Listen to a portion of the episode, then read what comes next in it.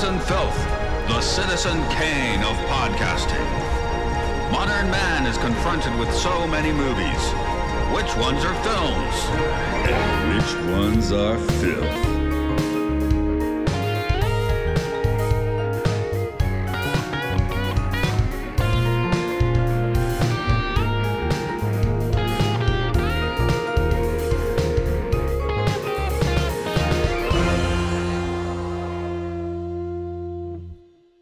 Number 92, 91, 90, 89, 88, and 87, it's the film that's six films fucking long.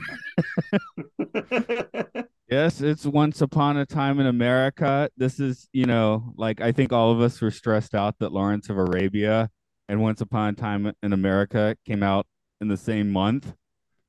I mean, podcast God, I wise, miss- not not not like yeah, they didn't come out the same same year. They, yeah, I miss Lawrence of Arabia so much. Mm, he's Bring me friend. back to Lawrence of Arabia. You like Peter O'Toole? Compared compared to this, everything. I miss everything. yeah, I think Mark was psychically scarred by this one. So uh that's Mark. I miss being- 80 is- minute spoof movies. I miss Human Centipede 2. That's in my notes. okay, well let let's see. Let's do a roll call. Psychically scarred Mark. Uh, this is Matt here. There's a this is Luke. Luke. There's Luke coming back for an- for. Oh no, coming back uh for a movie, not for a long movie. But it's, it's your first time here, Brian. Hi. Together I again mean, for the very first time. That's right. Hi. So you were Good. you were just like, I want to watch a good movie. Uh, Mark is is already on like, I want to watch Human Centipede two again instead. Um, Brian, how are you on this one? You hadn't seen, you had not seen this before. I had not seen it. Um, my wife had not seen it. We watched it together. It's it's a it's a movie. It's I wouldn't. I don't know. I don't know if it would be in my top 100, but I think it was. I think people I- are just bowled over by the epicness of it. Because if you have a long, lifelong story to tell about some gangsters, then everyone has got to love it, right? I, I guess the thing is, you're basically watching a four hour gangster epic about a serial rapist, right? So that leaves- Yeah. Yeah, that doesn't help. Yeah, with no personality. it's not it's a psychopath with no personality. Like basically this guy makes Travis Bickle look like a completely fleshed out character. Yeah, the only Um, character personality he has is just the fact that Robert De Niro has a bunch of charm. But like none of it was from the character. Yeah, what what is he? He invents something once. He is cautious once. He drives the car off a pier once. He rapes like three times. Uh, yeah, that's he- that's his main character trait in this film. just- yeah, yeah. He rapes more than he does anything else. I mean, That's great. every lost track of the male rapes. character in this film is like. Were there any consensual sex acts in this film? I I'm I'm trying to think of one. I mean, there Uh, were there there was were the paid the, sex uh, acts. I guess that's a prostitution different. was, uh, yeah. Yeah, Don't- don't- that's don't was it. besmirch- prostitution only and there was rape. That was all there was. don't besmirch a proper sex worker. That's that's their job, right? That's what No, they no, do. no. You're right. You're right. That was a child, it's a I think, thing. right? Well, Wasn't there were a various sex 14-year-old workers. or something? Well, they were at, at least at least in that case they were all that age, right? And later they were all older, so they were age appropriate, I guess. Um, for for for the paid acts, not for the uh, that I guess that was the thing. I came in hearing like, you know, that's the rapist in the room for this movie, right? You know, um, because I was like, there's two harrowing scenes. Instead of the elephant in the room, I, I went for a different a different expression. Oh, I was Oh, like, yeah, what? don't are- do that. I was like, where are you getting at? I was like, are you saying that you're the rapist in the room? no, Like, no, no, I, Okay. no. I thought, this what- I thought what you Okay, were saying okay. was like, oh, I guess this character's the rapist in the film, and then you're like, oh, they all are. oh well there's that too but uh yeah because i heard there were like two harrowing scenes. Actually uh de niro was accosted after the cannes premiere of this for those scenes because there were well for it got a 20 minute standing ovation at cannes but then there were a few women that were not very happy with de niro having done this movie saying it was kind of uh, horrific in that regard. And and, and I, we will have more to talk about in this movie. I mean i you know like like human centipede too there's definitely some filmmaking things here I like and don't like that. There's things in this movie that are supposed to be good that I don't like that much as well. So, Hmm. I watched all of Game of Thrones, and I thought that was I thought that was less tasteful than anything I saw in Game of Thrones. Just saying. Mark could be the old man in the situation. I don't know. You you, you do sound like Mr. Grumpleton talking about those damn I, 50, 40 year old movies. I don't think it's being an old man to say that I don't think rape should be used as casually as this film uses. oh, oh, sorry. Now I'm drifting over to the rest of the movie, right? Yeah, but right. okay. Yeah, sorry. yeah. I, I did get derailed on that. I'm Uh, just saying that one scene. I don't know the bank robbery scene. There were a couple of things in Game of Thrones that were worse than that. But you know the the the limo one. Yeah, no, that was just uh, apparently Sergio Leone just showed him how to do it. Like he gave him instructions, and then he then it was like 13 takes. Okay. This is I. I uh, At least you did some research on that. Um, health. f- all of us just watched this for the first time? Is that correct? Yes. No- No one has done this before. Yeah. Okay. I'm I'm trying to. I feel like this movie's almost been like weirdly erased from history by, say, the Scorsese epics because they're just more fun. You know. Well, I- I mean, I, I didn't know this existed. I didn't know what this was. Um, I had heard of it, but I just, I guess I assumed it was more of a fairy tale because that's what the title sounds like. Like the title has nothing to do with this film really at all. Well, I, I think it does. I think this film is America. That's fair. like this is the it's a country built by Donald it's a country built by immigrants and criminals. Fair enough. I yeah, I think as someone like Leone who was not not themselves American but grew up like had a career of chronicling America, I think it's entirely fair to call this film Once Upon a Time in America. I guess just the once upon a time part invokes something that Well, because it was doesn't. it I was guess like it's his once upon a time. It happened in the past.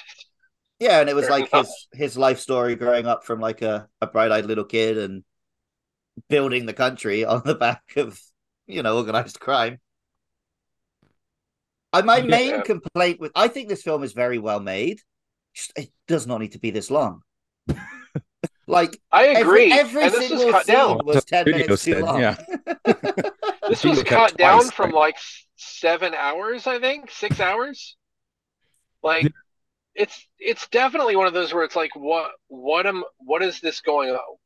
And and and the thing is, I feel like they left out th- they still left out things that could have explained things better in the favor of having really drawn out long scenes. yeah. That sometimes there were like five scenes in that opium den that really didn't need to happen. hmm De Niro liked to lie down and just chill for the you know for those scenes. So- he didn't have to act so hard. But uh, Well, your, yeah, point, sure. your point you were making just now, Matt, about like this being replaced by like The Godfather and stuff. So well, I a good, haven't watched. Well, no, I know. Godfather came before this. Okay, yeah. just just throwing that out for the dorks. I hadn't watched any gangster cinema until like two years ago. It just wasn't a genre I was interested in. And then I watched the first Godfather because I had a Pokemon podcast coming up where the Pokemon is vaguely based on like a mafia boss. and then I got kind of into them because the theater here did like a bunch of them. I did I watched the Godfather trilogy, Goodfellas, a couple others, Untouchables. So I'm now I'm fairly up on like my De Niro and Pesci gangster movies. Dude, But- I want a Pokemon Mafia movie. Where's that?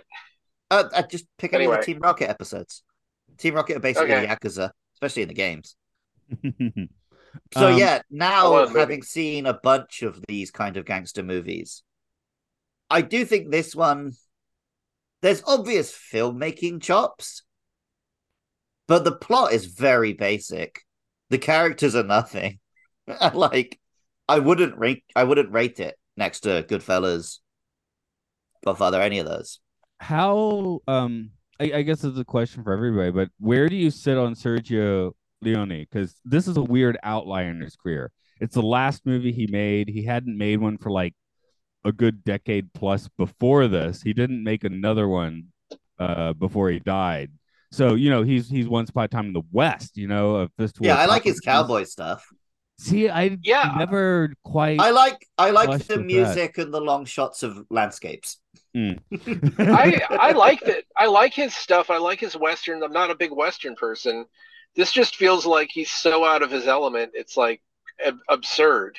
And Jim, he was offered The Godfather and then passed. So this is like 15 years later. He's like, oh no, what have I done? I've got to make a Godfather. And he just doesn't have any idea how to do it.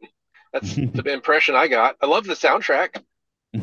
which is also a weird finished trip, as halfway. it is very spaghetti western at many points. Yeah. yeah. I I guess mean, the, you the know, sweeter themes kind of fit. Well, Ennio does the Oh. westerns better, I guess. Right? Mm. I That's sort of it it uh, doesn't make any sense that like wheelhouse. sometimes a gangster plays a pan flute, but whatever, man. Sounds good. Gangster pan flute, yeah. Okay, I could get behind. Yeah, I'm gonna sit here with these hookers and this cocaine. Opium, opium. It's opium in this movie. Well, yeah, whatever. But this heroin. flute It's became a weird weird point in itself it's like is that the music that plays in the in the crypt when he opens the door is that the same music Yeah, it's themed. It has, you know, you open the door and the speakers start playing the music. yeah but is it him playing a recording of him playing that stupid pan flute because it sounds like it it's his ghost playing That'd the be pamphlet. He's hiding and playing the pan flute because he's not really dead. Yeah. did you yeah. see actually play In the the pan crypt. flute in the soundtrack He's probably in the room. He's in the mausoleum playing because he just, you know, he hasn't his, his living yeah, but you know who it is hasn't been revealed yet. No, we didn't see who it was. Who was it? Zamfir It was one of those guys. Oh, Zamfir, master of the pan flute. Oh right. yes it was Zamfir himself the master of the pan flute Yeah, Luke, he was on TV in America in the 80s, like every night at 3 a.m., 4 a.m., and 5 a.m. in commercials. So, I see. Prime Of viewing course for that- me with that- insomnia. And for me, a child born in 1990 in the UK, a reference I'm very familiar with. that's why I, I ex- directly Yeah, I explained it to you. that's why we you had to know, like- explain it to you Luke You know that like Zamfir's name was actually probably like Doug Smith, and he was from like no North Monkers. Dakota or something like that. I'm Zamfir now. it's probably trademark. I'm slandering Zamfir. I don't give a copyrighted shit. and we shouldn't even use Say it. what you want about Zamfir. All I know about Zamfir is what I'm hearing right now. Like, you could tell me that he was the pamphlet playing octopus. I'd believe you. Uh, that might be a Pokemon. I don't know.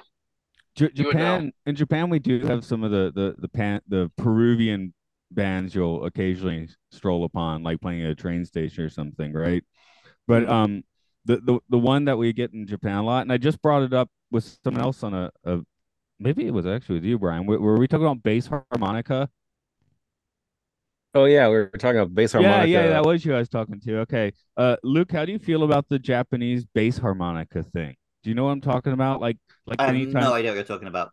Okay, because I guess you don't watch enough NHK or whatever. What? But anytime they want to make something seem like kind of homey in Japan, like Hmm. quaint, it's like bass harmonica music. And in the past, I year in can't even it's getting on my imagine bass nerves. harmonica. What are you talking about? I think that's what Brian said too. Okay, you got to watch more NHK, more more more public Japanese television, government Japanese television, where they have lots of bass harmonica music. I Um, just got a wire I'd for my love to. TV so I can have the TV on in the background and hear a bit more Japanese. So I guess I will. You're about to hear a bunch of bass harmonica on, especially on the Nice. news when they do feature pieces. Um, Does it sound like a train whistle? No, it's deeper. It's like I can't do it. See, I'm- see, that just sounded like I sound like I was trying to imitate Mark when I even tried to do it. So okay. Anyway, the flutes make me think of I, that. I hear it a lot all the time. That I sound like a bass harmonica. Okay. Yeah, yeah, for sure. Sorry. Mark, I think you're a bass harmonica. Thanks. I was Down worried I was a cringe harmonica. Oh, we gotta find out. No, no. Um, see, that's the thing. We got Enrico Morricone here, and we're we're now talking about Zamfir, which is I don't know, seems slightly wrong, but whatever. Um, One of the one of the themes is I guess it's like this the slightly wistful romantic theme sounded exactly like the main love theme from Moulin Rouge. So that was all I could hear all the way through it. oh, okay. That's that's that's reverse course again. You can you can't blame Well- this movie for that, but No, I know. Well, this movie was partly blamed, uh, partly blamed, partly based on The Great Gatsby, which I think Moulin Rouge director Baz Luhrmann did The Great Gatsby right after that. So Yeah, I, I mean a few I things don't know. after that, There's but your yeah, reaction. I guess. I'm although I'm just full to- of trivia. yeah, Well, seems this this, this was also based on a novel, I think. the hoods. There were two The novels, Hoods. and the other one was I can't remember. Yeah, the hoods. Yeah, Yeah. the there go. hoods. Well, um, I guess if we're getting novel, uh, Luke, can you maybe this is the point where you give us a quick as possible plot summary? Noodles is a young lad on the wrong side of the law growing up in New York. He gets in with the wrong crowd, accidentally stabs a policeman, goes to prison, comes out, gets back in with the wrong crowd, and makes a lot of money selling alcohol during Prohibition. When Prohibition ends, his partner decides the best idea would be robbing the Federal Reserve. Noodles knows this will get everyone killed, so he reports them to the police, but gets them killed anyway, so he ends up going on the run. Years later, he finds out he didn't get his best friend killed. It was all an elaborate plan to fake his death. Um, well, let's let's talk about the actors a little bit. So, um, I mean, I, I finished the movie and I I didn't feel like De Niro had like well his character had besmirched himself, but Oh, yeah, I it- tell you what's weird watching this film now. They actually nailed old De Niro. yeah, it wasn't. too Whenever it was off. old De Niro on screen, I was forgetting this wasn't a modern film. He And it's- did look remarkably uh, Yeah. current, didn't he? This did Yeah, get a it nom was- it was weird. makeup that year, I think. They looked good. It was a weird choice that it seemed like everyone who was like the old versions were just kind of talking very quietly, as if what because old people are not quiet. But you know, Mm. other than that, it, it looked good at least. So they yeah. didn't Well, get apart old James Woods Deborah, they didn't do anything. Yeah, that's true. Matt, this might be the only film I've ever seen James Woods in in my life, so I have no idea what old James Woods looks like. Oh, okay. Wait, you haven't seen Videodrome? No. What the fuck? Okay. As I was as I was birthday. watching this, it occurred to me that Well, I only know Contact, he was James Woods Contact. from Family Guy. Okay, I've seen him in that. Okay, yeah. I mean, um, he's known now man, what, for his Videodrome. Twitter account. Is it? He's a Twitter account guy now. Is it? he's a bastard, but Okay. But he's yeah, a like, bastard in real life. I mean, I definitely saw Just like- more of James Woods watching this than I had previously in my life because I saw 18 hours of James Wood laughing at his own jokes or looking longingly at Robert De Niro.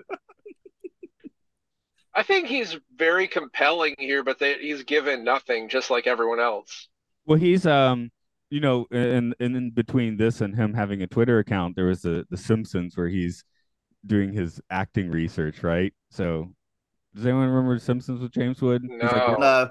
he's working the Kwik-E-Mart for acting. Oh uh, yeah, that's the one where um who gets shot, right? Yeah, yeah, yeah. And James Wood takes over because he's like, I have to work at a Kwik-E-Mart for three months because that's my next acting role. Yeah, because it's it's um he's who who takes the bullet for. Yes, yes, that's it. So there's something Wait. good he did. Wait, Luke, did you not see Final Fantasy: The Spirits Within? I, I didn't see him in that because it's an animated film. he was the he was the evil uh, general, whatever the fuck, who who is bad in it. I don't know. No one knows what the fuck happened in that film. um, Is that on our list, Matt? yeah, he played the guy. No, Ah. it's not that It bad. almost should be. I, I don't think it's that bad. It looks I- good, but yeah, I mean- it probably should be. you can't judge actual quality by this list. No, that's part of the it's fun so of the list. arbitrary. The the reason that I would think it would be on it is because we've seen it already a few times where it's stuff where it's a disappointing adaptation of a property like Street Fighter. Uh, that would be that's like almost the ultimate example of that. I think that's like more Yeah, where unfaithful than Super Mario Brothers or anything. it barely even tried to adapt the property, right? So I mean, this is based Yeah, on a it was book like weirdly. a few people read, so I guess you know. I mean, yeah, like I said, I've watched a lot of gangster films. I never heard, knew this was a gangster film. I never knew Sergio Leone did a gangster film. I didn't really know this existed for all intents and purposes. So I just I'm I'm curious. Um, what we're gonna watch more on this podcast, but what what is your current uh gangster pick? What what what is your gangster film? I think I'm gonna have to go for Casino in the end, which I know has flaws and is probably too new school, but Joe Pesci eats it in a way, and it's got a great soundtrack. So, um, I'm I'm I'm standing behind Casino. Uh, Mark, how about you? What's your what's your gangster flick? Just put the base. Scarface. Fucking Scarface. That was almost my birthday pick this year, and I'm glad I didn't subject you guys to three more hours after combined eight hours of the past two weeks. I'd be subjected Scarface to Scarface, rules. but yeah, okay. Uh, uh Brian, Uh, Scarface is pick? a polarizing Uh, movie. yeah. You know, I'm not really a, a gangster film kind of person. I can't think of one off the top of my head that I would that I would suggest. Um I probably saw Godfather when I was young, but I don't even really remember it. So that one does hold up quite. It's been a few years since I've seen. I've never watched part three of The Godfather, which people keep saying don't. Um, Luke, you can tell me. Me what neither. That, but No, I still There's haven't watched part three. apparently oh, you didn't catch There's I, a that. I ended up. I ended up not making it to three. Yeah, Okay. Hmm. Uh, well, Luke, in, when you were tracking all those gangster films, uh, which which one sat with you? it probably was Godfather. I mean, it is considered a classic for a reason. Part one or two? Because I, I I do. I feel- actually, I know a lot of people go on for part two. I would say part one. I might too, I like part but, one better too. but I did feel like Once Upon a Time in America did have a little more part two juice, maybe because of the yeah, well, um, because it, it shows like the origins and stuff. yeah and yeah literally has Robert De Niro Oh, in yeah. it. Two, I mean, two two is good, but it's maybe having a little bit too much fun with itself. If that makes sense. Mm. I think Ye- one it has the appropriate amount of gravitas, but also is still fun. I don't know. they don't take it. They don't take it for a boat ride till part two, right? So yeah. No, I, I you know, No, no, I, I I kind of agree in the end. Um, but let's see. Luke just got introduced to James Woods, kind of. Uh, De Niro is not so crazy. Matt, how old did you, was this your first time watching this film? yes. So teenage Matt didn't know there was a film where he could see Jennifer Connelly's butt. I think that was a body double. that is a body double because she was fucking twelve. Oh, yeah. she was Yeah, she she's was genuinely underage. scene, I was wondering about that. Yeah, yeah. Ah, Since my only real movie star crushes ever have been her and Diane Keaton in the seventies, yeah, I was kind of like, oh, oh, oh, yeah. you Well, this Lab- made her career Labyrinth makes- basically. Yeah, really. And that it's like her that- first film, wasn't it? yeah, Yeah, and basically after this, Argento saw like it, Argento saw her in this, and then cast her in Phenomena, which Matt, you've seen Phenomena, actually, no. Uh, Labyrinth is the Um, start of my my tour with her. dude. Phenomena will be your favorite movie. It has like a maggot baby. It has a helper monkey who like is riding on a car. It's it's incredible. You got to see it. As, lo- Well, you- as long as you don't mind a ton of bugs. I, I, I might mind Ah. a ton of bugs. I get, getting it confused with Phenomenon. That's a very different movie. No, yes. that's different. Yeah. But- one thing that definitely I, I guess on the acting side um yeah the fact that even at 12 i mean uh, elizabeth mcgovern is fine but Yeah, jennifer connelly just good. has so much acting juice you're like now once you Yeah. get to adult deborah you're like what you, she fizzles because Yeah.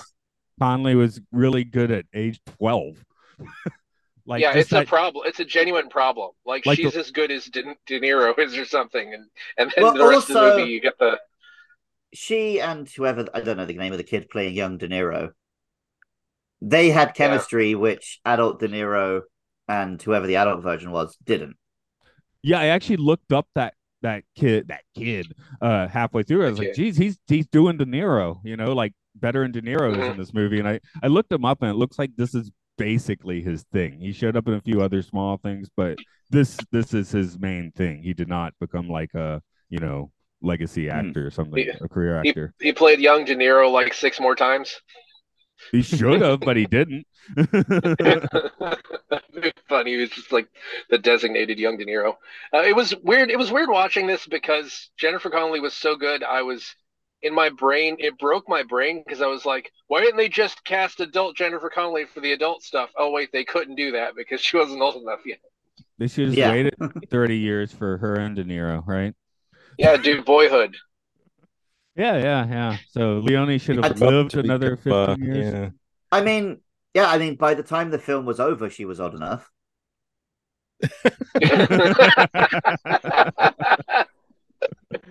I think this took less time to make than Lawrence of Arabia, but it, it was much longer. and, and Probably took less time the to make than final- it to watch.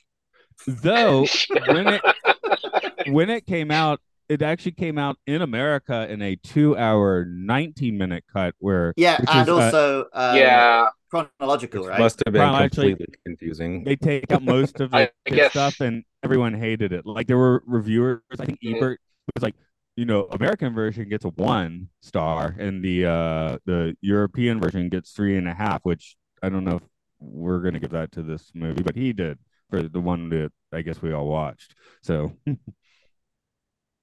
uh, yeah. I I apparently it was incomprehensible, but I bet it still was slow.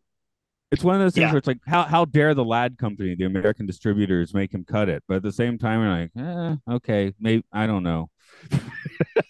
yeah, this film it makes it, this is the film version of Metal Gear Solid 4. Where, like, Just because the director's good doesn't mean he should be allowed to do whatever he wants. Was this Uh, it's- like um the equivalent of them messing with Blade Runner? No, this is the equivalent of um like George R. R. Martin when he wrote the ridiculously long fifth and fourth and fifth books. And like he was too big for anyone to tell him, like, no, don't. At this point. I like J.K. Rowling too. Well- her book ridiculous. yeah, I, I she was actually the first one I was gonna use, but I don't really like talking about her, so I didn't. Because there are other reasons they should have stopped. Okay, her how about writing. uh, yeah, uh, that's yeah. George R. R. Martin. R. Donaldson? His books got too long too. That's it. That's it. I, I think Now everyone George R. does, R. Martin right? is so big that nobody can tell him to write a book. Yeah, So I got other, I got other shit to do, man. Like spend my piles of residual money. but like I don't think it's. Um, yeah, I mean, goodies. I think it's just a natural thing that happens to creators, right? Is when they get big enough, they stop believing they can be told. Like, if you think everything you write is gold, you're just gonna you're gonna assume that well, a thousand pages of my writing is even better than five hundred pages of my writing. exactly. And if no one's there to tell you to cut some of it, you're not gonna. I guess yeah, that's a weird. This is a Yeah, weird then place it- because it's a classic filmmaker in the twilight of his career, having not done anything for a while, and doing something kind of out of like his this, wheelhouse. right? Right. I, I Yeah. think. I mean this this is a a internet. I mean they filmed stuff in Rome for interiors. They filmed in France. They filmed in in in the states. Um. So it, it very I mean, this, um, international production. My video game analogy for this would probably be Shenmue, even though I think Shenmue is regarded as a better game than I thought it was. But it's basically the guy who did Afterburner trying to make Grand Theft Auto. so it's like it's a big, huge thing, but it doesn't work the way it should. Yeah, I, I think Shenmue is a, a very apt because it's it's showing you like all the little details of life, and it does it very impressively. But it leaves you wondering, like, did I need to see all the little details of life? Do I need twenty minutes Yeah. of this child's boyhood innocence disappearing because, like, oh, he's still too young. He's choosing the cream cake over the sex. I'm like, okay, yeah, nice little metaphor. it was it was a nice little metaphor Yeah. five minutes ago when you started it. I think I'm. I think I don't need any more thanks. Yeah, I yeah, and it say- still felt like it told me nothing about the character. I will Well, say that's one it thing. because Hungry. the character was such a blank slate. Like I think it was a, a cute moment of just like a generic like human experience, but it didn't make me understand Noodles any better. In fact, I couldn't even tell you why his nickname is Noodles. I was gonna say, why is his nickname? No Likes idea. of the He wasn't skinny. He wasn't Because- Italian. Is it because he like? Is it because he likes going to the Chinese place? Like, It's he's just all know. carbs. There's just nothing there but carbs. I don't know. That that's his character. Like noodles by the just eat a pile. Of, yeah, eat a pile of noodles by themselves with no seasoning. See how fun that is. That's this guy. Just a pile of noodles. ah, you mean university life? Well, I mean, dude, those came with seasoning packets. This is a no seasoning. This is like you drop the seasoning packet when you open the thing and it falls into the garbage and you can't use it. That's this. I think they came with seasoning dude. packets in the thirties. Oh, good point. All right, university life in the 30s. Okay, there we go. Yeah, yeah, I think the Um, cup of noodles was invented in the 50s or 60s. yeah. There's Uh, like a holiday that or sounds something right. for in Japan. I don't know if that's a joke or not. I don't remember. What's that? I feel like there's always a big to do whenever it's like Cup of Noodle Day. Like the you know in Japan, there's a bunch of news articles. It almost feels like a holiday. Yeah, there's a museum you can go to, and you can make your own one with your name on it. Oh, okay, yeah. So yeah, yeah, yeah. Don't. Oh my you know, god, I want to go. Okay. There we got lots of cool museums in Japan, you know. Um some things something with this movie that did catch my eye or catch my subconscious, I guess, is this movie is pretty much how I think of New York at that time. Maybe I saw like screenshots of this because I've never seen the movie, but you know, the the the how the, the very well cinematographed stuff from like Oh, yeah. 1915 or something. I don't think anyone here is going to sit and complain about Sergio Leone's cinematography. No, like, no. he makes New York look incredible, like he the same It way he did made look the Old great. West look incredible, right? because even like I think watching The Godfather too, I like uh, you know I felt like something doesn't feel right here, and I think it's because I you know at least seen you know in a background TV or screenshots of this, which is like oh that's 1915 New York. You know, 1933 New York is fine, but it's it's that older one that really seems to work in this movie. I'm curious yeah, about the wagons and everything. Because it because where did you find those locations even in 1980 that looked you know period i guess there must be a lot of new york that still looks of that vintage But because there's no cgi Italy, possibly. Yeah. Yeah. Also, you Yeah, know, uh, I mean, I- Giuliani hadn't hadn't Disney fi Was it Giuliani? Was the Disney fi guy? Uh, yeah, i didn't notice any matte paintings either so yeah. There might have been some gnarly. That was like Ed Koch. Yeah. Okay. Yeah. Yeah. I, a few guys. I I do. Whenever someone says the name Ed Koch, I do picture uh, Danny Aiello, who gets to keep his name in this movie as the police chief. So i was gonna say that was a stretch wasn't it police chief aiello what well, he maybe he was having memory problems that week. So they're like, okay, cool, just keep your name. It sounds like a police chief. It does sound like police chief. It'd be funny if it actually came from the original novel it'd be like ooh Ooh, yeah, that was Possible. trippy. Yeah, well, yeah. That was a pretty early role Eric for him, I did play Bruce Banner. Yeah. I guess Ghostbusters just permanently made him the mayor of New York for me. So. Even though that movie's now 40 years old, it's like, yeah, he used to Bloomberg. Who's that? What? Yeah, no, no, it's still, it's still Danny. No. Bloomberg was like three mayors ago. Yeah, I know, Now it's some just- guy named like dude. Ed Harris or something. It's not Ed Harris. Ed Harris is It's a the name mayor like of New that. York. Cool if it Ed Harris Harris. is- awesome mayor He's Yeah. Chri- he's Christof from the Truman Show, but he runs in New York now. from like a giant moon hovering above Times Square. Yep. With Philip Glass. There's not an a- option. Yeah. Well, I think Philip Glass lives in Manhattan, so he can he can play the piano in that moon in Times Square now. Hmm. Man, Oh yeah. I was happy that I got to visit Times Square just before it stopped being like super sleazy. So I, I might mention before about my ninth grade class trip. I, I did get to go on the patrol trip. No, this was actually not the safety patrol trip that Mark didn't get to go on. This was uh, just a class trip, and uh, our, our class president uh went out to get a fake ID and got mugged. So that was that was a lot of fun. once upon a time in America. That's right. Yeah, yeah. He Yeah, lived the see? life. Although he's he's doing Yeah. okay these days, so I guess yeah, he didn't he didn't have to run off to Buffalo or anything. So you're telling me they didn't kill him when they mugged him? That's good. Yeah. yeah, you know, dude. The, the Buffalo just becomes a plot point because the beginning of this movie, I'm like, oh, he, you know, we're gonna see him like build his empire there. I thought he ran off and then built his empire. So, um, at least yeah, I got he doing thrown off. Buffalo? I thought he was doing something interesting in Buffalo. I guess he wasn't. He had a wing Line shop. Yeah, he, he lied low for 35 years in the end, didn't he? So uh, I, I actually thought that was going to be a plot of the movie because I don't know. I, I guess because all these guys are so young, right? They tap out at, well, uh, for life for a few of them at age, you know, the rock and roll age of 27 or something, right? I think younger than that. They were in early early twenties, 23, According 24. to no, according to the Wikipedia plot summary that I quickly ran through when I was considered writing my summary in like two minutes, That He wasn't gonna was- happen. they were like in there. They were like thirty three or something when he That's how old Okay. Jesus was. died. Well, which would make sense because this film is full of biblical references.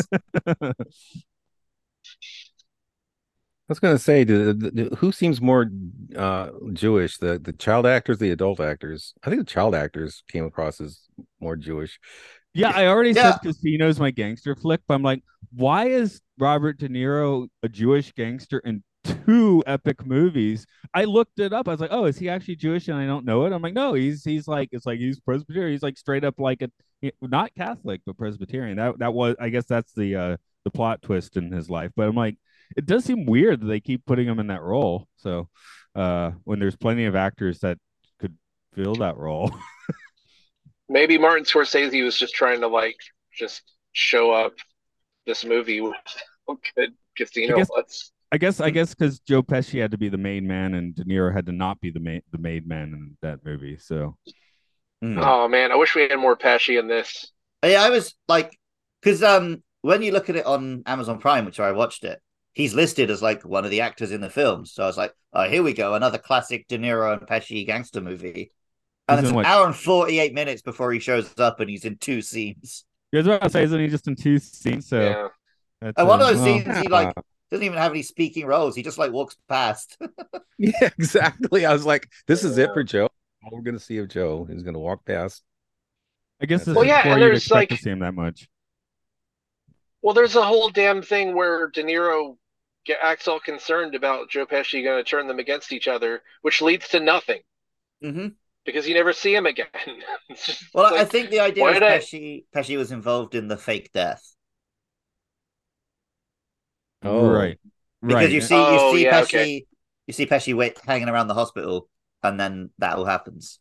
So he might be in one of those party scenes Maybe- at the end, but he's like really old and played by. he was different driving the garbage truck. He's he's played Yeah. he's played by a lesser actor. Played by a lesser Okay. actor. 'cause Oh, I wish they'd shown Yeah. him driving the garbage truck. That would Yeah. nicely. That'd be a nice Toy Yeah. Story 3 reference since I, I brought up that Sid was the garbage driver there. Yeah. they could reference Yeah, who's movie 30 years scarier, too early. Lotso or Max? Hmm. Um, if we add, I think if Max we is add, not scary at all. I, I was, I was gonna say if we add modern James Woods in, then Max is scarier. But if it's just the character in this movie and Lotso, Yeah, the Max doesn't make any sense. It's like he just exists to be like to get mad when people call him crazy and then try to kill himself, which doesn't make any sense seemingly at the end. what are you saying? You're don't- crazy. I don't You're crazy. I'm not crazy. I'm not crazy. And we'll, we'll And know Mark is screaming like that in a car in the a thing he says to, to make people I'm not crazy, Carmax. No, that um but nothing that sets him off is ever that it's like he has ideas that are vaguely dangerous, and then people say they're that he's crazy, and he's like, ah, I look completely Yeah, don't off, call me crazy because I want to rob the Federal Reserve. He's gonna go full Biff Tannen on you. like, but I mean, there's a difference between I'm gonna rob the Federal Reserve and like I'm gonna I'm gonna run around naked and pull all my hairs out and I don't know I don't know what's crazy stuff The Federal I'm Reserve is robbing in the America. Federal Reserve. James Woods. probably, probably true. That's that's one thing he says. Five probably G is true. making Sure, the why not? frogs gay. Oh, does he say that too? Okay, I'm not going to support that one. I mean, no, fuck the Federal Reserve, but also yeah, yeah, yeah. that- also that- robbing it is like robbing it is a stupid and dangerous idea, but it's not like quote unquote crazy. But the You know, point like- was for Noodles to turn them into the police so he could fake his death. So it it all makes sense. I mean, that, that's why he's screaming. Yeah, that "I'm makes so much sense. He's just a master manipulator. But also, he deliberately knocked him out so that he wouldn't be there. I think was the implication. Ugh, Yeah, terrible. it is Terrible. a convoluted, pretty convoluted. There, there's easier ways to fake your death. I think so. This is one of the like I complained about this Woody and Toy Story being like this, but this is like every single character in this movie is just like their pieces on the board to get us to the next thing in the script.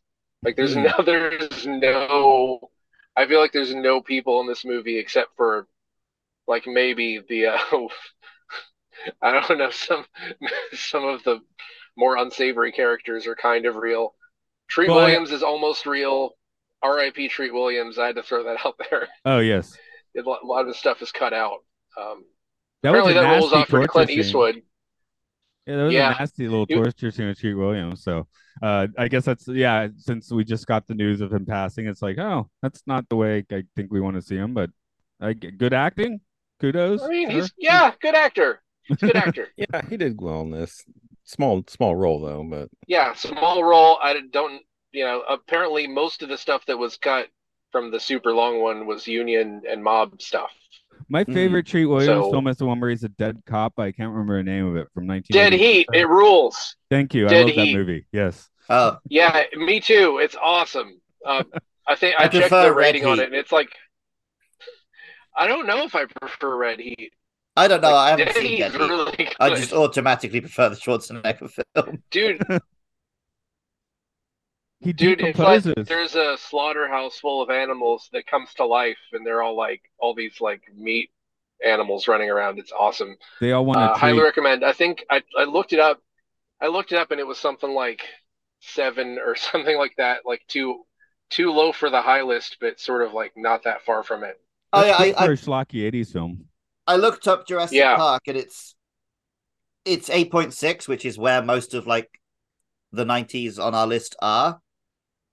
But so I guess it's like on this Mhm. second or third decimal point is why it loses out on the list.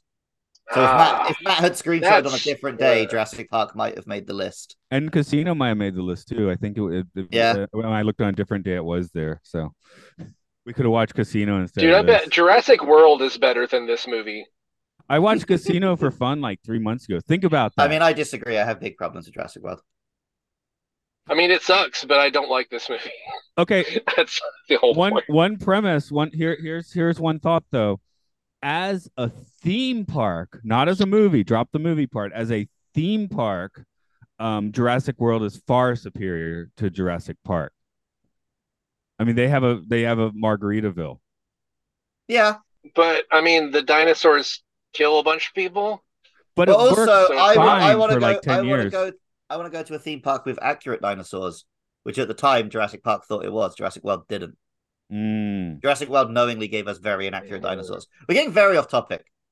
Um, I think I've figured out over the course of this conversation what my problem is with this film.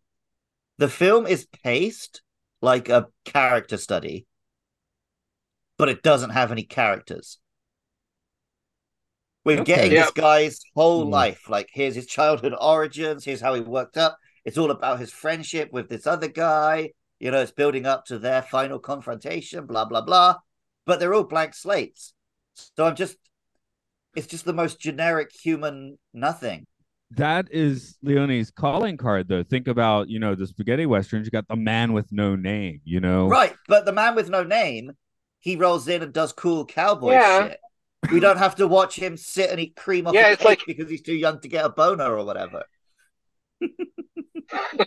Yeah, it's like 80 minutes long, isn't it? Aren't the spaghetti westerns Yeah. just really Oh, short and No, no. Once upon a time in the West is like as long, well, not quite as long as this, but it's it's pretty far past two hours, I believe. I think it goes in the three hour territory. Huh. So he was. It's, well, it's telling that it feels like that. yeah.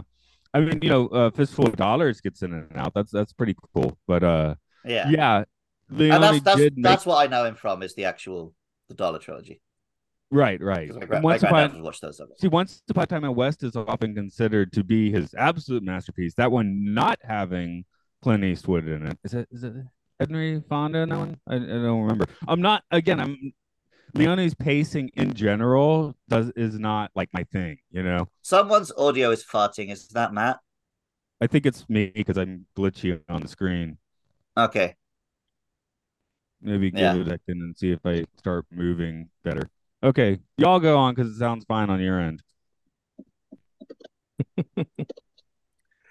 Okay, going on.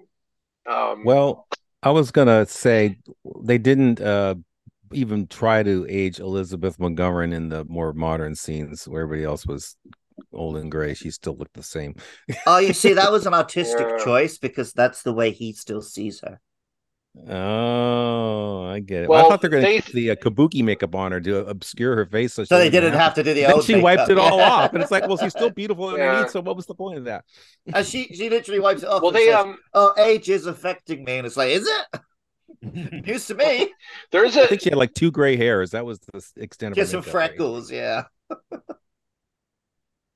well, there's a school of thought that says that everything in the modern era was uh, him imagining it while he's smoking opium in the opium den, because it's sort of bookended by him smoking at the end and kind of laughing. Yeah. Um, I don't know if that makes this better. Mm, no. No, it's I guess it's, we don't really see a whole lot of things that would be 60s specific. So maybe you could imagine that he didn't know what the 60s were like. Like you never see hippies, so Mm. that's it's possible, but I don't know if I it think it's I don't know if it makes hippies. anything better. I think there were like two hippies on the street in one scene. I guess the thing is Okay, the modern that story ruins it. isn't isn't They're sitting in interesting the enough corner to somewhere. justify the hallucination. You know, it's not Hmm. like No, it's hallucination- almost like they could have Opium just den. made I'm sorry, his hallucination in the opium den was a past. He was like reliving the past with, when we first see him in the opium Well, dens. I- I don't believe this. I'm just saying that some people on the internet believe this.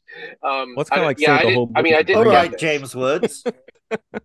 Yeah, James Woods is like it didn't. Uh, I don't know. James Woods also thinks this is Sergio Leone's best movie.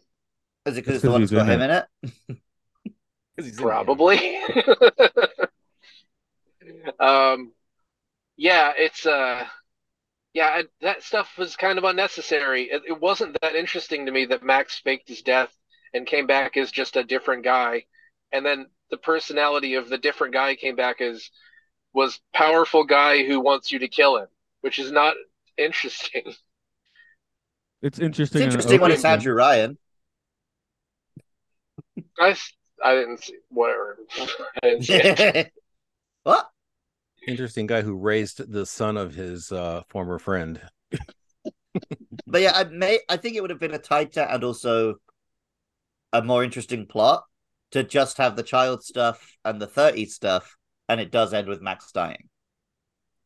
Then you could have been Yeah. in, in like, you know, a slightly more sensible runtime. Yeah, it it really as much as I hated the rape scene, it was worse that he just shows back up and she's just kind of like, "Oh, I missed you." like, God, But that fuck. that's one of the reasons that holy shit. That's one of the reasons. holy shit! Oh, sorry. Hmm? The kid who played win at young Mario James Woods is now assistant district attorney in North Carolina.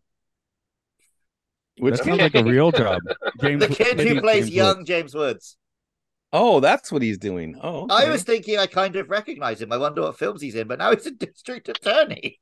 Did you get into trouble in North Carolina? No, I've never been to the States, I know, but I which is how I can to- sit here and say that this film accurately shows the life of your country. Oh, hey Matt, Yaha. there's a there's a Hollywood Babylon uh, thing in this movie. Did you look up James Hayden? I did. I did not. Uh, give it. Give us a a, a spiel. Uh, he was in Once Upon a Time in America, The Nesting, and The First Deadly Sin, and he died in November of 1983. oh, that's real quickly after this right, film was made. right after maybe after he filmed this. It's before the film came out, yeah. Yeah. And I don't know the reason offhand. I thought I'd looked it up. I'm sorry. I'll, I'll Maybe it was up. a um a heist on the uh, National Reserve. What was the deal? Life and career. Over- overdose in Manhattan apartment. Sad. Over. Yeah. Okay. There it is. Yeah. Hmm. And he had just he had just come off playing a, a, in a play or something, and then he Yeah. went home, died of uh, heroin overdose. Ah, that was that close friend of Al Pacino. Hmm. Hmm. Wow. So as tragedy. a medic in Vietnam. Wow. Yeah. Okay. I will say I kept hearing the phrase "the real Tuesday Weld" so many times. I assumed she wasn't real until I watched this movie. this is later in her career too. She's most famous back in the '60s, right? I, I believe so. So, um, I mean, yeah, that She was a character. Yeah, she she had more I mean, character her than the character lead. was her character was real. Yeah, yeah, for sure. so that that's kind of an interesting little bit. Sorry, I, I'm Yeah, I not. Her in better performances in some places. Like I thought she did, did pretty well. I guess that's a weird then- thing with this movie. The best performances are like the small ones. It seems where the the lead. But like ones Mark are a was little- saying, the small characters are able to have a lot more character, yeah, the the main characters. whereas the main in this- characters are such archetypes that like they got so little to play with. You know. stuck in very convoluted plot machinations. Well, convoluted, but also like not that complicated, really. like not so complicated they needed to be this this much time to tell these plots. um, I guess we did. Oh, At go ahead, times it reminds me of like oh anime because Noodles was a couple of times the film tried to make Noodles into sort of a heroic character, but it didn't make any sense. Hmm. and they didn't really commit to it. Like I guess I guess I should say the worst impulses of anime is like turn Yeah. everything into a hero's journey, even when it doesn't make any sense. Where you can Mhm. you could go down a rabbit hole and be like Goku was a monster, and it makes total sense because if you pull a little thread at, at like Goku's character arc, he's just a maniac who got hit on the head and just fights and and dies and abandoned his wife. So it's sort of it's kind of similar to that. That's the thing. You can't make this guy a hero, and you can't cash on his nostalgia because you cashed in any decency on two completely pointless rapes. They don't even have like. I mean, he literally is just a serial rapist. You know, there was no Yeah. purpose to either of them. There was no dramatic uh impetus to either of them this is li- i mean you would just assume that this is his regular hobby and we're just seeing two examples of it Mm-hmm. And Yep. didn't Mac, didn't the who was it, Joe, tell him to treat her nicely when they go rob the the, the bank or whatever? And this is his idea. Well, I think of part of that was, I think part of that was that they were supposed to kill Joe after that anyway. But no way, I guess he didn't know that they were supposed to kill Joe. So Yeah, yeah, he didn't find out until they started shooting. I oh, think oh he well, would, yeah, it's just a bad fucking dude. And like even before we Yeah. see him like raping, we see he's very like handsy and inappropriate multiple times. He just like yeah, this film just has no respect for Yeah. women. or at least no, no. back this like this a- character has no respect for women. I don't. Was character. Leone trying to present him as like a bad guy? I don't know. Yeah, he does try and heroify him a bit later on. That's the other part of the Yeah, Jennifer think- Connelly paradox. The, the- probably the best shot of this movie is her last shot in the movie, which is uh where you get her face after Noodles leaves and she's behind the door, and that that Mm. sh- shot is extremely effective. And we never really get back to that because you're gonna get a different actress from here on. Yeah, well, she uh she went on to do uh, better movies than this, like Yeah. Phenomena. Like I liked her Labyrinth, like Top Gun Maverick. I didn't see I that, but there's a light I heard it there. saved movies. So thanks. I, mean, yeah, Tom, dedic- Tom Cruise saved saved our souls. He saved movies. What can't he save? They seem dead Yeah, again he's in back in. summer 2023, though. Unless Mission Impossible has Tom Cruise do it all again for us, we'll see.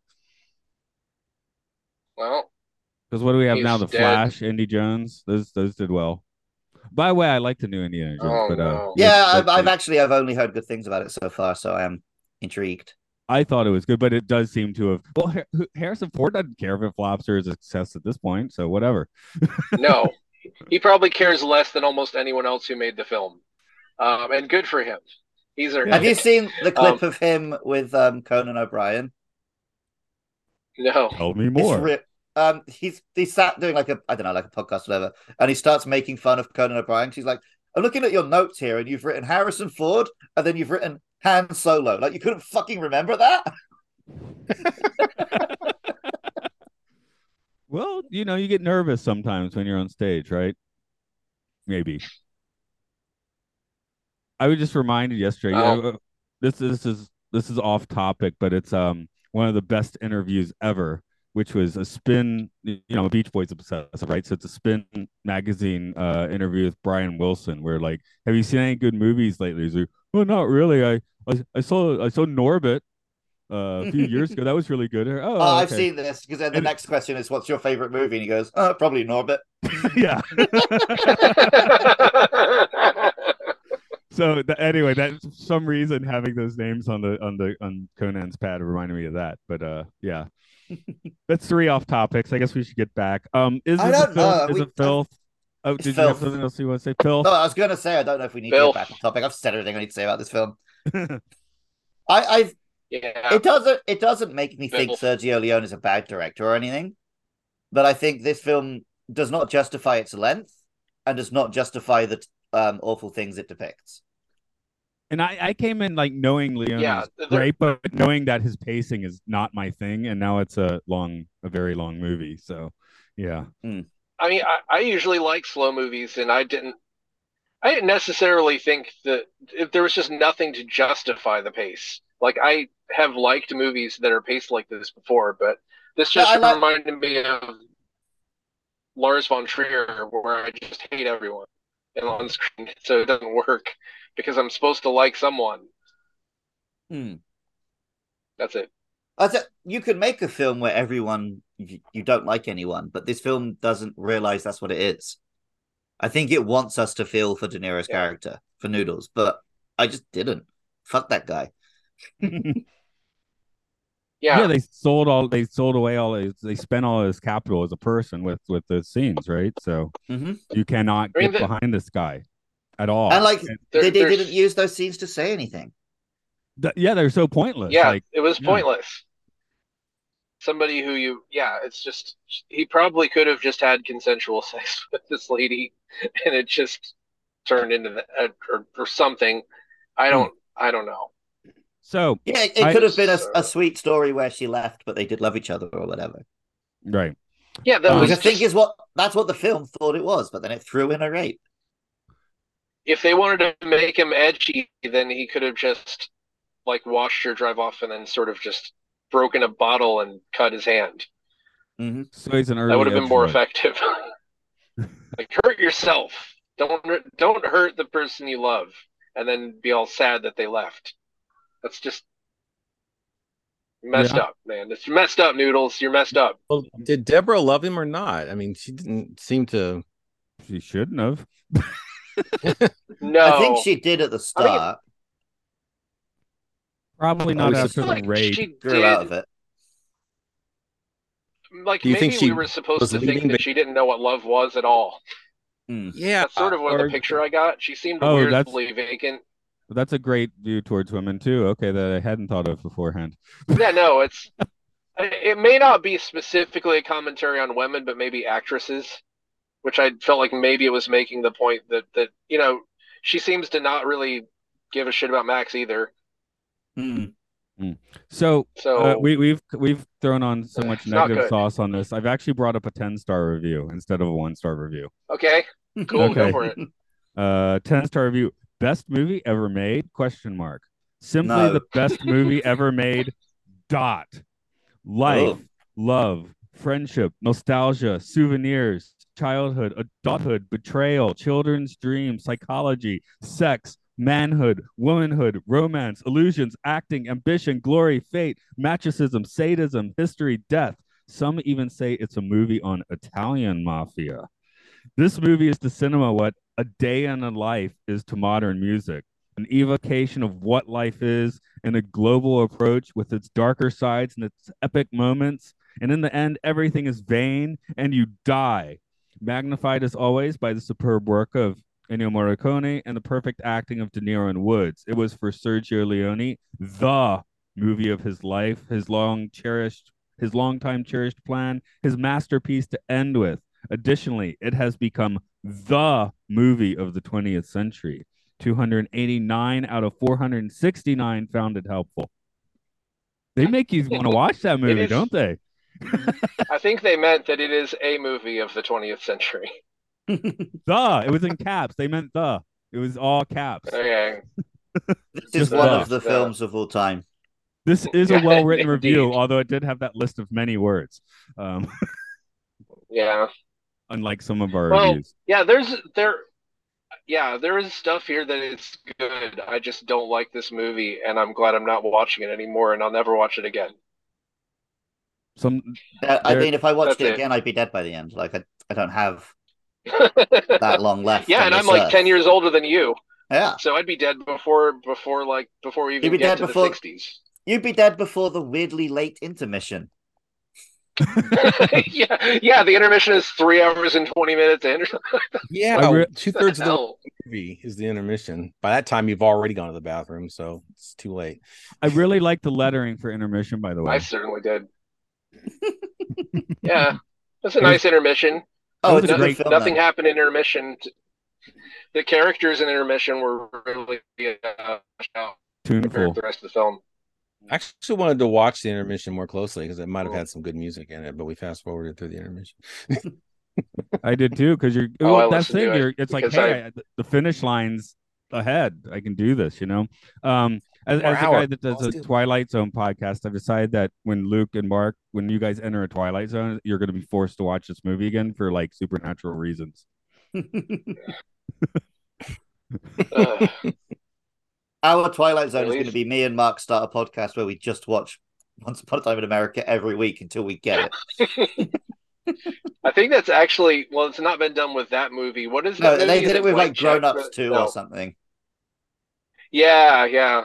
Well, Good, like the worst idea ever we'll or see. something. I think it's the name of the podcast. Okay. um, yeah, yeah, that's right. I haven't I- I, I do have a one star now. Uh, uh, uh, if anyone wants that, since that is the proper format of this podcast, is to read the Go one for star it. review for this. Sure. even though it seems we're on the filth side. Um, Mhm. This movie glorifies rape! Uh, exclamation point. The main character goes on to rape a woman during a bank robbery, and they make it seem like it's okay because the next time the one appears, she is shown to be a whore. It's as if the movie suggests that there are some women who deserve to be raped, and also encourages the notion that women can enjoy being raped, which is heartbreaking. And then the same rapist goes on to rape the woman he claimed to love, and when they meet years later without any apology or remorse or confrontation about his the act, she is concerned about his life. The review goes on. I'm like, well, that's pretty much the podcast That's- we just had. That's uh, Absolutely. correct. Yeah. Absolutely correct. so um i don't know w- like we're not doing this podcast necessarily to i think some people are like oh the, you guys want to crap on bad movies and we we love the flintstones viva La- rock vegas and it looks like we're hating this one so you know uh i i guess someone might have come in wanted to hearing a, a nice thoughtful um you know scan I- of this movie but we think differently than that which i'm happy about I find that boring. I find that incredibly boring. The people who do, I mean, not that podcasts that watch bad movies are necessarily inherently boring, but I think it's boring that you would go into a bad movie and prepare to That's- crap yeah. all over it, and that's the format. You know, that's that's really boring. Yeah, I, I watch all of these films with an open mind. Like I'm, I'm obviously hoping to enjoy myself. and sometimes you're surprised when you do, and you're surprised when you don't. Yeah. So Well, I've been, I Yep. said, I think I said this on the Lawrence of Arabia one. I keep watching these, the films on the good list, expecting to be bored and then being surprised when they're good. And this is the first one where I like watched it and I was like, okay, no, this did feel like a chore, which is how I felt, how I thought a lot of them were going to feel. I thought I was going to like this until about 30 or 30 minutes or an hour in, and then then I was like, so it's like I sank. My heart sank as I watched this. So I was like, oh, I didn't know Sergio Leone made a gangster movie. Oh, this is really intense. And uh, then, yeah, no. When when the child prostitution started up, I was like, oh, okay, this is no, no, this is bad. yeah, I Anyway. did enjoy. I, I liked watching Lawrence of Arabia way more than I thought. I thought, yeah, I was that was going to seem like a you know a 20 year viewing, and it wasn't. So, um, I, it seemed shorter than this, to be honest. And I said I came down on the side that I was kind of bored by that one, and this seemed longer, How did we all watch even this though one? I think it was How? I got Hulu. But like, did you watch it on your phone in increments? Did you watch it in one sitting? How did you watch it? I, I watched it in one sitting I'd on TV. I'd say about four or five sittings.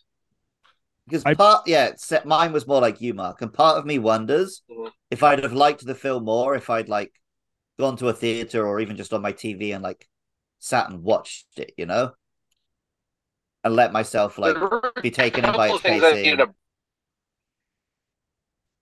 Well, Mark has That's left. bit. understandable. There were a couple of things I kind of needed. What? Oh, there are a couple No, of things back I needed you're a break now. from, actually. oh, sorry. There were a couple of things that happened that I actually felt like I needed a break from the movie after they happened. I get that, but it's Um, more I understand, like in terms yeah. of the pacing, I might have been more on board if Mhm. I'd like been able to just watch this as a film and be like let myself, you know, be taken in by the music and the long shots and watching them on a nice screen and all that shit. Maybe there's Whereas, a yeah. screening at an opium den. Oh yeah, that'd be cool. You can watch it No. there. Yeah, I, I I actually ordered the Blu-ray for like four bucks from Amazon. Well, plus like two bucks shipping, so it's like six bucks. But I was like, if I have to spend this much time with a movie, I might as well get the Blu-ray. Was kind of my thought. So, um, And now I'm like, if I went over to your house and saw that on your shelf, I would probably judge you if I was I'd a probably woman punch and you. you. Single. How dare you watch this movie in Uh, high definition? I would. Yeah, it's it's easy saying that as a guy. That would be like, I would ju- if I was a woman, I'd judge you for having that movie. It's like obviously my viewpoint is not. well, okay, young lady Mark, how, here's here's the currently visible pile, which is Once Upon a Time in America at the top. Uh, Lawrence of Arabia, because we just did that. Gandhi, because it came with Lawrence of Arabia. Mission Impossible 4, because that's the only Mission Impossible I didn't have with Japanese subtitles, and North by Northwest. So, well, yeah, most of them are for our podcast there. So, Where's Where's Shelly Miscavige? Where are you keeping her, Tom Cruise? I don't. I'm Okay. sorry, I couldn't think of a better joke than that. Uh, anyway, So, so we uh, do we jump the timeline and talk about where this movie is right now on the IMDb 100, or do we Okay, is not? it, has it moved? I I was gonna say we should do that on the year. Like after a year, we should do a recap of catching up with the list. Maybe not necessarily every single. I mean, I mean, if Matt, if you have access to it, I Matt, already, I already don't like, um, like this kind of consensus score. So I would like Yeah. to spend Yeah. as little time as possible talking about it. yeah, that's why I was saying. That's why I was saying maybe on the year because we got like what four years of doing this. Maybe just every year catch up with it and see what's do like a sports thing. Like where have all the teams See what we're gone missing out of. missing out on rather. Yeah, see what we're missing out. I'm seeing what we shouldn't have had to watch but did anyway. Th- this will this might be the biggest bugaboo if that's the case. Yeah. So Yeah, Well, they- it, it might be interesting. It might not be. I don't know. I wish that movie had fallen below 100 before I saw. it. oh, there's several. Uh, yeah, Casino, Taxi Driver, just for the De Niro's. I'm like, man, I, I those sometimes creep up on and sometimes fall off it. so. Wait, Taxi Driver's not on this list. it, it was it was like 105 when I froze it. Oh Taxi Driver's not god. on this list, and Joker. Oh my is, god. So yeah, oh Joker God. is. I don't. I I think Like Mark's I've about said- to resign. like I've said. I thought Joker was pretty good, but Taxi Driver is way better than any. I think Taxi Driver is better than anything we've watched so far. Taxi that is Driver's not on this list, but The Dark Knight Rises is. the Dark Knight. The Dark Knight Rises. God. Ugh. Dark Knight Rises is a better film than this. I, I like watching The Dark Knight, right? Yeah. It's got Bane. Yeah. Come on. I I, agree. love I love The Dark Knight Rises, but I think it has Say it in a big Bane flaws. good, voice. Say it in but- a Bane voice. Taxi Driver is like Taxi Driver is like it's it's amazing. I don't know. It's like it's a singular film. Hmm. Anyway, whatever. I'm done. I'm done being old man on this on this shit. okay. I don't think you're being old man. I think we're being young men and saying this is an old man film that's long and boring. Yeah, that's fair. Uh, ta- yeah, Taxi Driver is timeless and insane, and I mean, it got Reagan shot. What's not to like about that? I didn't finish him, did they? they tried. Yeah, I mean, well, you should have sent somebody better than John Hinckley, which wasn't that good of a shot, apparently. Uh, okay. Anyway, Um, um, I I guess probably I guess we'll wrap this one up for today. Luke, can I throw it to your corner today? If you've enjoyed this podcast, you can find it on Twitter at Films and Filth, if Twitter's still around, We're also on Facebook, probably, and you can find us on Apple iTunes, podcasts, Spotify, whatever. Make sure you rate and review, like and subscribe. Tell your friends. If you want to help support the podcast, find other podcasts we make, you can go to patreon.com slash podcastio podcastius, where you'll find Matt's Twilight Zone podcast. You'll find various video game podcasts. And uh, you can throw us a dollar a month to listen to episodes as soon as we're done editing, if that is your inclination. All right. I guess I'm going to go rewatch this movie then. Okay, Grebo.